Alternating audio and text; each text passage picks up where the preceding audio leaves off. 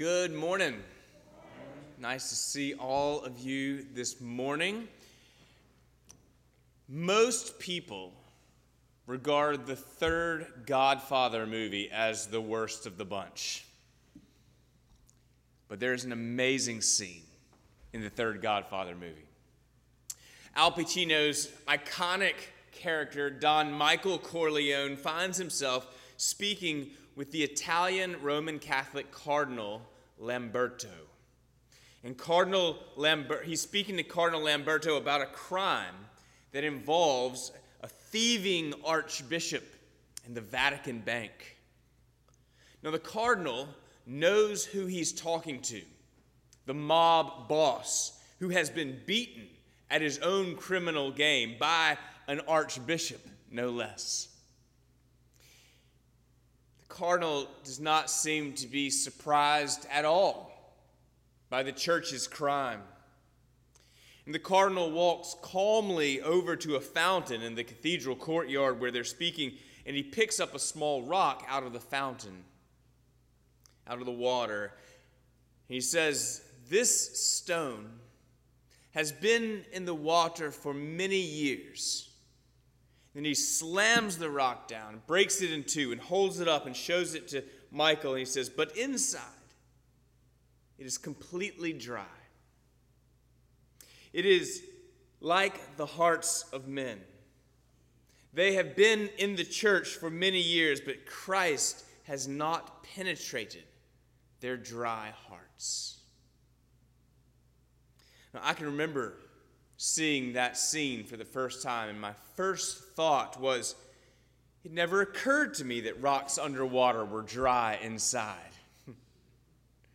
but almost immediately, my own spiritual journey flashed before my eyes because I knew I could be just like that in the water, but dry inside, in the church, but without Christ. Now, I've said this before, but it is easy to be so involved with Jesus' work that I forget Jesus himself.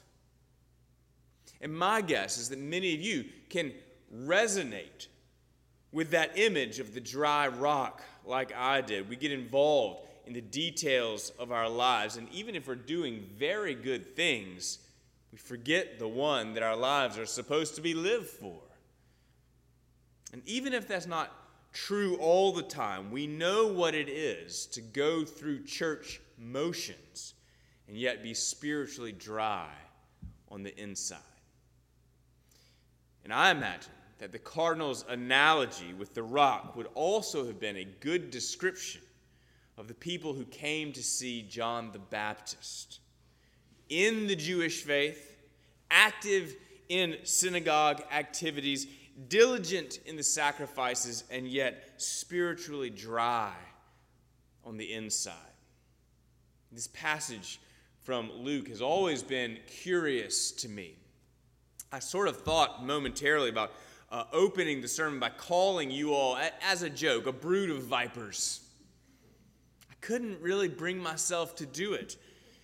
John's words seem so abrasive, so harsh as to be offensive, and yet the people are coming in droves.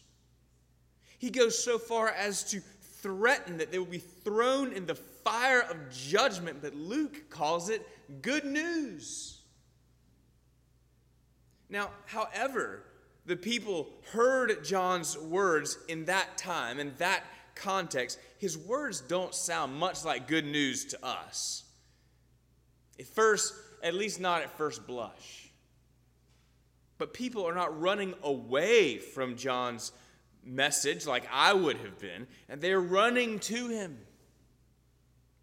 In fact, according to the Gospel of Matthew, people were coming to John from all over the place, from Jerusalem and from all across the countryside, from the big, wealthy city and all the little poor villages, from the, uh, those at the religious center and those all on the religious periphery. In other words, John's message appealed to everyone. to those living at the heights and those who are stuck in life's ditch. Repent, you brood of vipers, for the kingdom of heaven is at hand.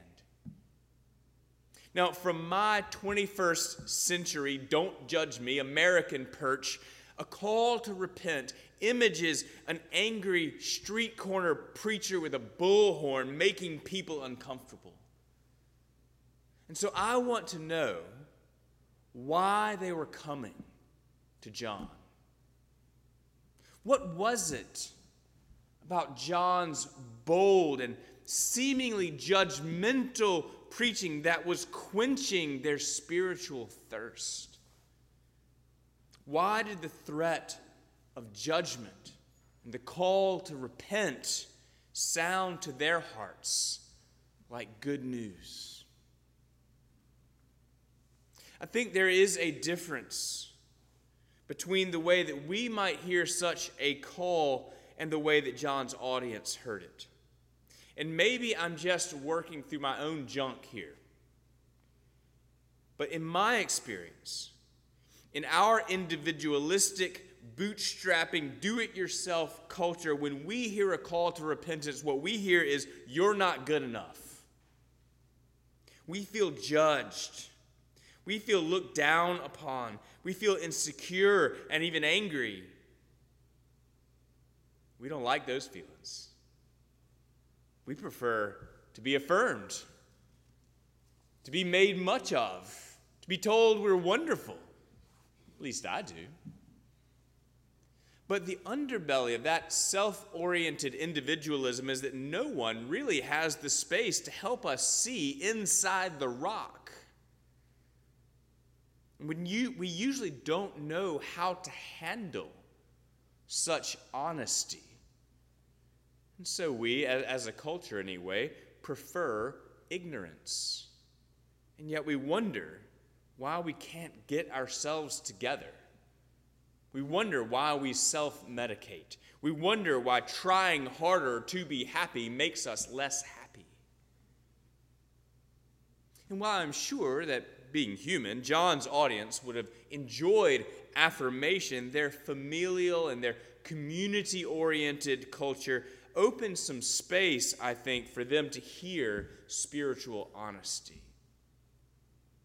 For them, and this is key, for them, the call to repentance was less condemnation and more invitation, less judgment and more restoration. I suspect that for the people coming to John, the law of God had done its work. It had exposed to them their own inability to keep it and therefore their own spiritual dryness. John called them a brood of vipers, but they knew their own snaky ways.